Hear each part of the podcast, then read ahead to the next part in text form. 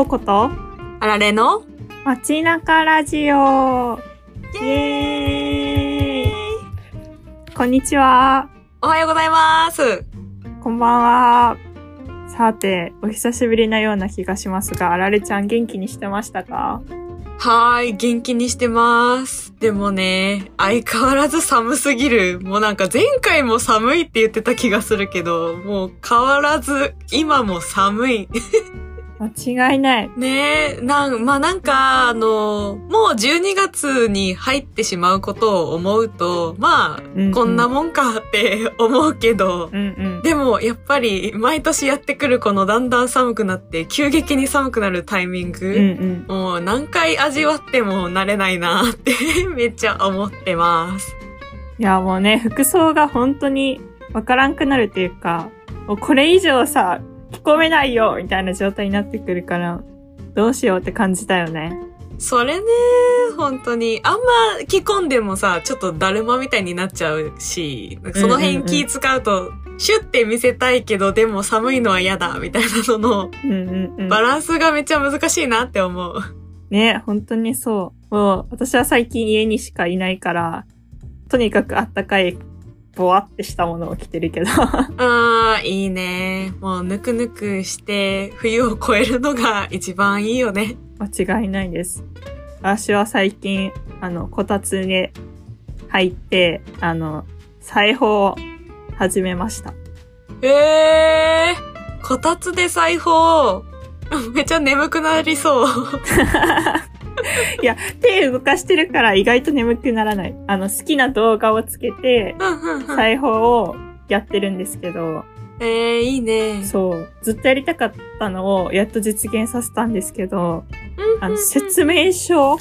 おうなんか今は始めたばっかだからキットでやろうと思ってキットでやってるんですけど、はいはいそのはい。説明書を理解するのが難しくて、この前なんか間違えた縫い方をしてることに気がついて今修正中なんですけど、おー、なるほど。確かにそれを修正するのは大変だ、結構。そう、いろいろありながらもなんか最近楽しんでやってる感じです。うん、うん、うん。いやー、いいですね。確かに夏ぐらいになんか裁縫をやりたいみたいな話をちらっと言っていた気がするから、うんうんうんうん。ようやくその時期がやってきたのね。そう、そうなんです。ようやくやってきました。ちなみに今は何を作っているの？今は、えっとね、なんかポーチみたいなやつに刺繍をするっていうのをやってる。なんか可愛いお花とかの柄を。頑張ってチクチク縫いながら作っていくっていう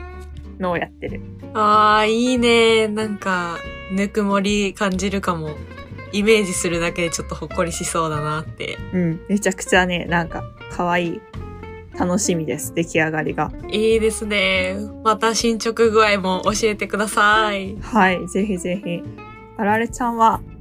そうね。私は最近はね、まあでも私も家にいることが多いかうな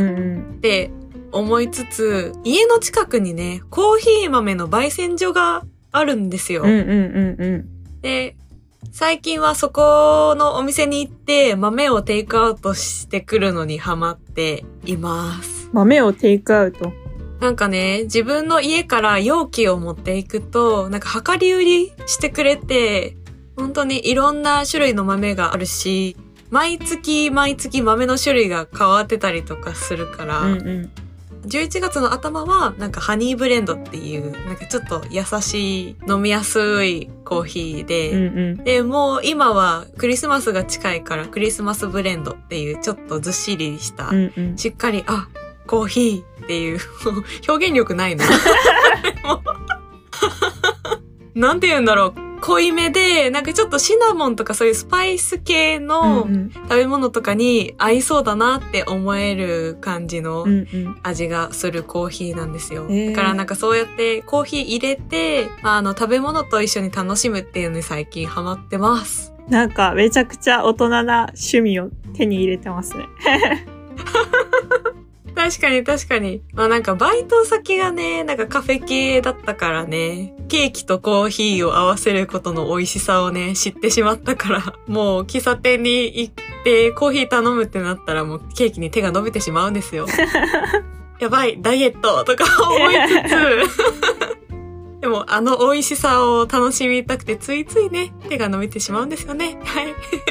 いやー、いいですね。美味しいよね。コーヒーの味はちょっとまだ私にはわかんないけど、うんうんうんうんうん。なんかね、そういうのを深めていくと面白そうだなって思います。うん。きっとなんかコーヒー苦手な人にもめっちゃ飲みやすいコーヒーってあったりするから、なんかそういうのうんうにん出会おうと思って出会えるわけじゃないかもだけど、うんうんうん。なんかふとした瞬間やってくるといいなって思う。うんうんうんうん。ですね。私もなんかあられちゃんに教えてもらいつつなんか自分が好きなのを見つけていけたらなって思います。ということで、こことあられが地域に溶け込み、その何気ない日常の中で見つけた暮らし、人生、生活のヒントをありのままに共有していく番組、街中ラジオのスタートです。イエーイイエーイということで、今回は初の試み、出張街中ラジオを私が撮ってきました。ででーんパフパフパフパフパフ新しい、あの、効果音が増えました。街中ラジオスタイルでお届けしようと思います。いいですね。ということで、まず、その、私が撮ってきたラジオを皆さんにお聞きいただければなと思います。はーい。それでは、いってらっしゃい。バイバーイ。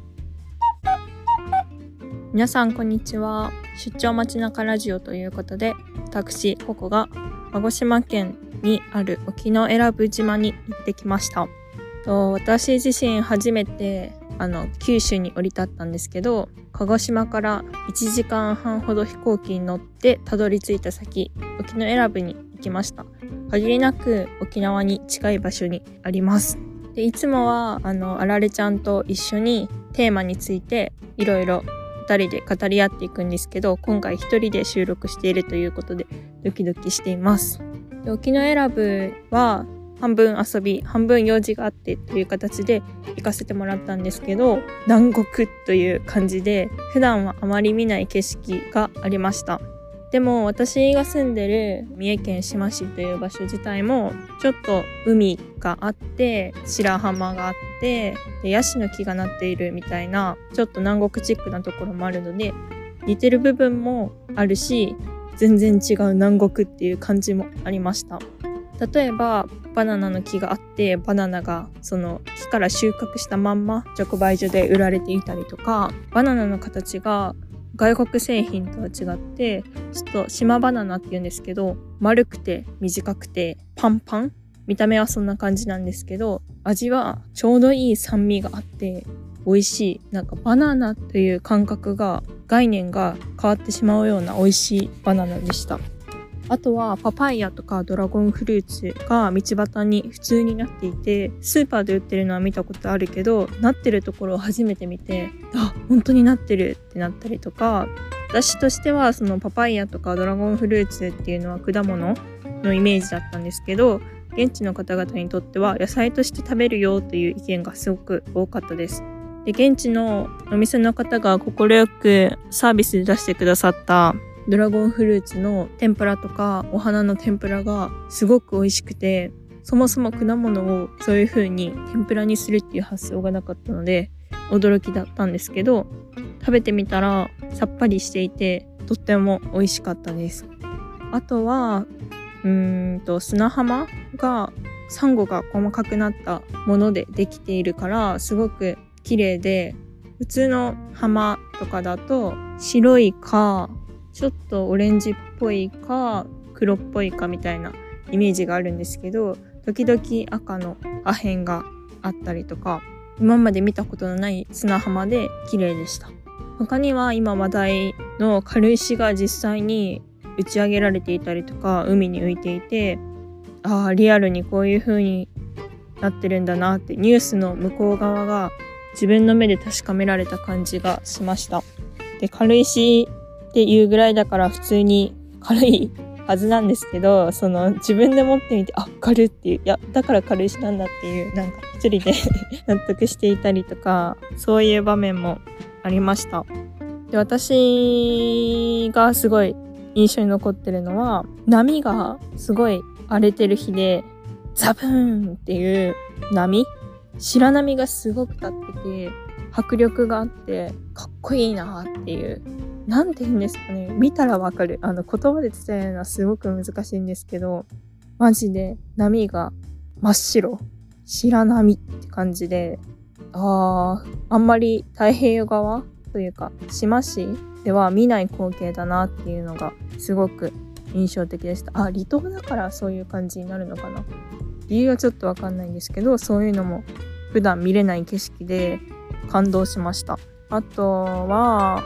ガジュマロの木っていうのがあって、幹がすごい複雑に絡み合ってるみたいな感じですっごい大きいんですよ。その木、なんかついつい登りたくなっちゃうような木で、なんかドシンって構えてる守り神みたいな感じすごかったですね。で、あと、高校島に高校が一つしかないんですけど、その高校の中をちらりと通らせてもらったんですけど、自転車小屋みたいなところにバイクがいっぱい並んでて、今まで見たことのない光景ですごく新鮮でした。えー、それ、なんか、私たちのイメージだと、バイクに乗ってる子はヤンキーみたいな あのちょっと悪い悪いというかずるして乗ってるみたいなイメージちょっとやんちゃな子が乗ってるみたいなイメージになりがちなんですけどこの沖永良部では島に高校が一つしかないしバスとかもあんまり走ってなくてで高校まで通うのが大変だから当たり前のようにバイクに乗るみたいなんですよ。でなんかそういう高校にバイクがずらっと並んでるのを見たりとかあと普段見ない果物がなってたりとか、波の迫力とか、なんだろう、日常ではあまり触れない景色を見た時に、当たり前って普段自分が見ている世界、景色のことで、一歩外に飛び出してみたら、それが当たり前じゃなくなるっていうことを突きつけられた感じがしました。自分の身の回りの世界だけで生きてると、すごくなんだろう。普段は意識しないことだと思うんですけど、一歩出てみるだけで全然違う、全く違う景色が広がってて、で、自分、普段の自分の世界だと悪いものとして捉えられていたものが、外に出るとそれが別に悪いものじゃなかったりするんだなっていう気づきがありました。なんか何が言いたいかっていうと、その当たり前って自分が決めちゃってるものって決めつけてしまってるからこそ苦しむことなのかなってもしその苦しさがどこかにあるんだったら一歩外に出てみると違った世界が広がってるだろうしそのなんなんて言うんですかね当たり前は当たり前じゃないってことを頭の片隅に入れておいた方がいいなというかその方が何て言うんだろう気持ちよく生きられるなというか自分で自分の首を絞めないし、周りの人も苦しめないのかなっていうのを思いました。で、沖永良部に行って、普段とはちょっと違う景色を見たことで、そういうことを考えられました。で、現地の方々がすっごいあったかくて、アットホームで、なかなか行けるような場所ではないんですけど、また次行った時はもっと知らない世界をどんどん見ていきたいなって思いました。以上、沖縄、沖縄選ぶに出張していたここからの中継でした。バイバーイ。はい、お帰りなさい。お帰りなさい。いかがでしたでしょうか？いかがでしたでしょうか？私、ここが、なんと、鹿児島県の沖永良部に行ってきました。イエーイ遠いとこまで行ったねそう、遠いところまで飛行機を乗り継ぎ行ってきました。あられちゃんにもね、今回初めて聞いていただいたんですけど、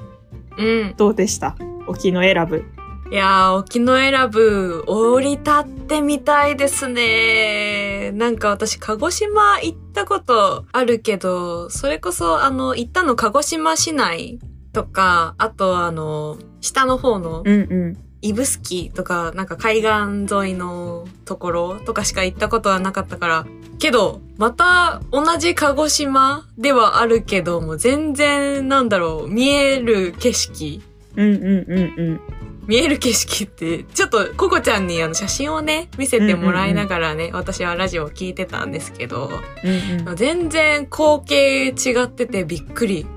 しました。うんうんうんうん。やっぱね、離島だから、なんか離島ならではというか、鹿児島県からさらに南に行った場所にあるから、もう南国って感じがね、うんうんうん、うん。すごいするよね。うんうんうんうん。いやーなんかあの、軽石が本当に軽かったっていう話が私はちょっとお気に入りです。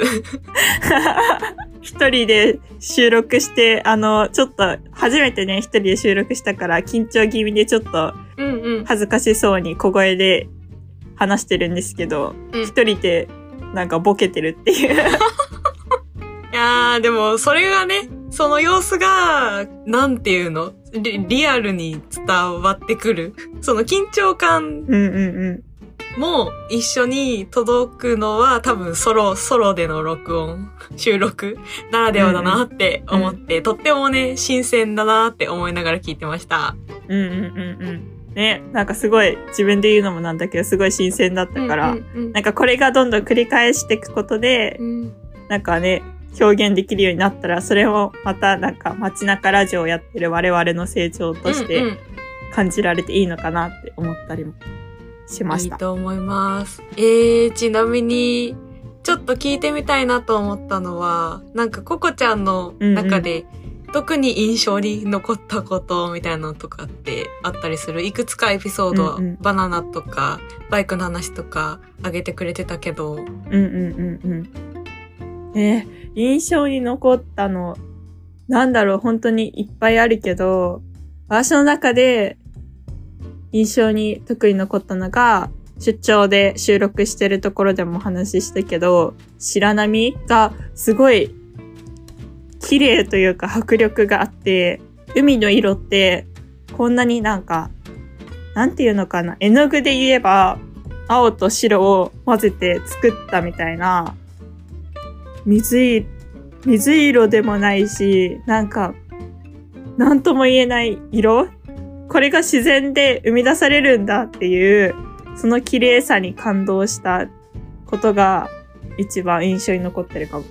なるほどね。いやー、本当に私も、その、なんか、あの、音、音で、白波のところが、白波を見たことが印象に残ったっていうのを聞きつつ、なんか、こんな感じかなーってイメージをしていたんだけど、実際、あの、写真で、ココちゃんに見せてもらったやつともうそ想像以上。うんうんうんうん。で、なんかもう思ったより本当に青って絵の具そのままの青だし、うんなんかその白の部分は真っ白、うんうんもうそのままの白だし、で、なんかその青と白が混ざったなんかちょっと綺麗な水色とか、なんだろうね、マリンブルーっていうのかな。うんうん。なんかそのエメラルドグリーンみたいな。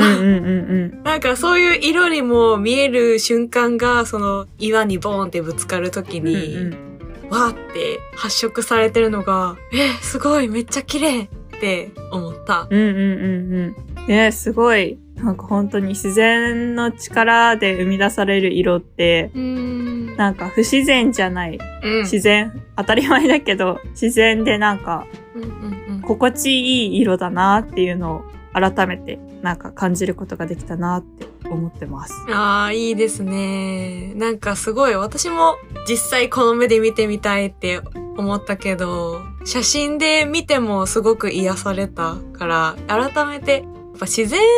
の色ってなんだろうね。自然となんかスッと癒し効果があるというか。うんうんうんうん。なんか見てるだけでちょっとリラックスできるみたいなのがあるなって思ったよ。うんうんうんうん。ね、確かに。人もなんかそういうところに感動する習性があるかもね。なんか桜をさ、見たりとか、確かに。あと最近で言うと紅葉とかさ、うんうんうん、この先で言うと雪みたいな、うん、なんかその景色の色の変化っていうのもすごい楽しんでる気がするよね。うん、確かに。結構鮮やかな色だとやっぱパッて映るんだろうね、目に。うんうんうんうん。ね不思議だけど、心地よさみたいな。いいね。なんかその視点を持ちながら街に出かけるのが、なんか今すごい楽しみになった。うーん、確かに。いや、私もね、紅葉まだね、しっかり見れてないよね、実は。今年の紅葉？うん、そう。なんか人がインスタグラムとかで上げてる紅葉の写真とかしかまだ見てないかもって今思った。やばいよ。もうほぼ終わりかけるよ。やばい。もう散っちゃう。確かに近所の公園の木はもうほとんど散ってたわ。切ない。ちょっと感じてくださいよ。紅葉を。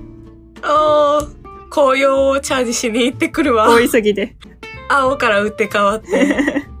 いや、いいっすね。季節の移り変わりを楽しむみたいなのもね、やっぱちょっと忙しくバタバタしてると忘れがちだけど、見れる、見れる時に見たいですね。うんうんうんうんね、そういうのも、ちょっと頭のかさ片隅になんかそういう意識があると、ね、なんか移動中とかも、スマホを眺めるじゃなくて、うんうん。景色を見るみたいな風に変わってくだろうし、うんうんうんうん。大事にしたいね、そういうのを。逆にあられちゃんは、なんか私がその、出張ラジオで収録してきた結論というか生きるヒントみたいなところで最後の部分に述べてたうん。自分が見ている世界って思っている以上に狭いし自分自身で結構限定しちゃってるからなんかなんて言うんだろう自分の中で当たり前をうんうんうん。全世界の当たり前を決めちゃってる感じがするけどなんかそれって本当に自分が決めてるだけの当たり前うん。だな一歩外に出るとその当たり前は通用しないんだなっていうことを沖縄選ぶで学んだんだけどなんかそこに対してあられちゃんは岐阜とか愛知とかで過ごす中でなんか同じようなことを体験したわとか逆になんかこういう風に解釈したよみたいなのがあったらうんうんうん。教えてほしいなどうかなそうね。でも、この話にはめちゃめちゃ共感をするなって思っていて、うんうなんかそれこそ、私も地域が好きで、なんかまず一番最初の始まりは岐阜の街を歩いてみたことから始まってたけど、うんうなんかそうやって岐阜の街にはこうやって、あの、街で活動している人たちがたくさんいるけど、地元には全然いないよなっていうのを思っていて、うん。でもなんかそれって本当にそうなのかな？なんか探してみたらいるんじゃないかな？みたいなのを思って、なんかま自分の街の中で面白いお店ないかなとか、なんか面白い人いないかなってちょっと探してみるみたいなことをした時に、やっぱちゃんと見つかるんよね。それがね、すごい発見だったなっていうか、なんかその地元って、本当に日々自分が生活をしている場所だけど、なんかその見ている、見ていそうで見ていなかったというか、なんか見れ、ちゃんと見れてなかったんだな、みたいなのを改めて気づいて、なんか、あ、私は地元の何を見ていたんだろうと思いつつ、でもなんか一人見つかると、私の家の近くにパン屋さんがあって、そこのお兄さんが、めちゃめちゃあの、ラジオが好きっていうことで、なんか、ラジオ好き同士で結構ちょっと盛り上がって仲良くなったの。そうしたら、なんか他の、あそこのカフェのオーナーさんもラジオめちゃめちゃ好きで聞いてて、よく話してるよって教えてくれて、でその話うんを、うんなんか頼りにそっちの喫茶店に行ったら、その店長さんとも仲良くなるみたいな。なんかそういうつながりの連鎖みたいなのが起きていて、なんて言うんだろうね。うーんうんうんうんなんか本当に、ちょっとうん動くだけ、まあ緊張するけど、そうやって自分の地元の人に話しかけに行くみたいなのって、何者だみたいな感じもしたりするから。でうんうんうんも、そうやって、なんだろう、ちょっと自分の地元も探してみると、ちゃんと面白い人とかはいるし、今見えてる世界が全てだとは思えない、思えないっていうか、全てではないなっていうのをすごく強く感じた瞬間だったなって。うんうんうんうん。ね、なんか自分が思い込んでるもの？なんか普段はさ、思い込んでるって思えないけど、どっかで、どっかのタイミングで、あ、自分が決めつけちゃってるかもというか、思い込んじゃってるかもっていうのに気づいてその殻を破ろうとコンコンってしたら広がっていくものってすごいあるんだなっていうのはうんうんうん。ね、感じたし、それを意識しておくだけで、なんか、全然世界の広がり方は違うなって思ったよね。一歩踏み出すというか、その殻を破るまではすごいドキドキだけど、なんかそこを乗り越えた瞬間、なんていうんだろう、サイクルがさ、なんかうまいように回ってくっていうか、うんうんうんうん。いろんなものが繋がってく感覚がすごい楽しくなってくるよね。うんうんうんうん。そう思うわ。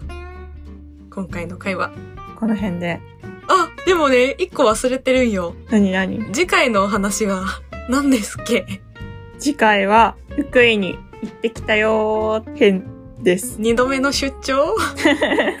二度目で出張しちゃいましたよ、ちょっと。おー、ドタバタですね。ちょっとね、